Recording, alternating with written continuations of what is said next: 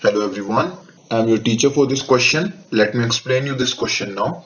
Find the distance between the points A 7,13 and B 10,9. So दो points दे रखे हैं हमारे पास A and B, इनके बीच में आपको डिस्टेंस फाइंड करना है.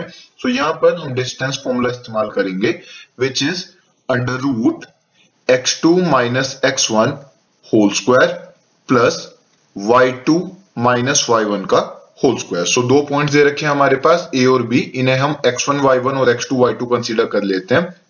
ए पॉइंट है हमारे पास seven comma thirteen then B point है हमारे पास 10 कोमा नाइन सो यहाँ पर ए बी की वैल्यू हो जाएगी under root x two minus x one यानी कि टेन माइनस सेवन का whole square plus y two minus y one यानी कि नाइन माइनस थर्टीन का whole square equals to under root में टेन माइनस सेवन मतलब थ्री हो जाएगा तो इसका whole square nine plus nine minus thirteen मतलब माइनस फोर तो इसका होल स्क्वायर हो जाएगा sixteen equals to under root में ट्वेंटी फाइव हो जाएगा।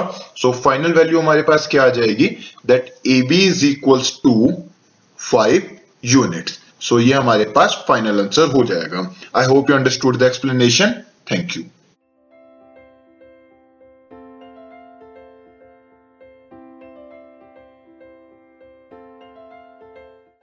this podcast is brought you by Hubhopper Shiksha Abhiyan अगर आपको ये पॉडकास्ट पसंद आया तो प्लीज़ लाइक शेयर और सब्सक्राइब करें और वीडियो क्लासेस के लिए शिक्षा अभियान के यूट्यूब चैनल पर जाएँ।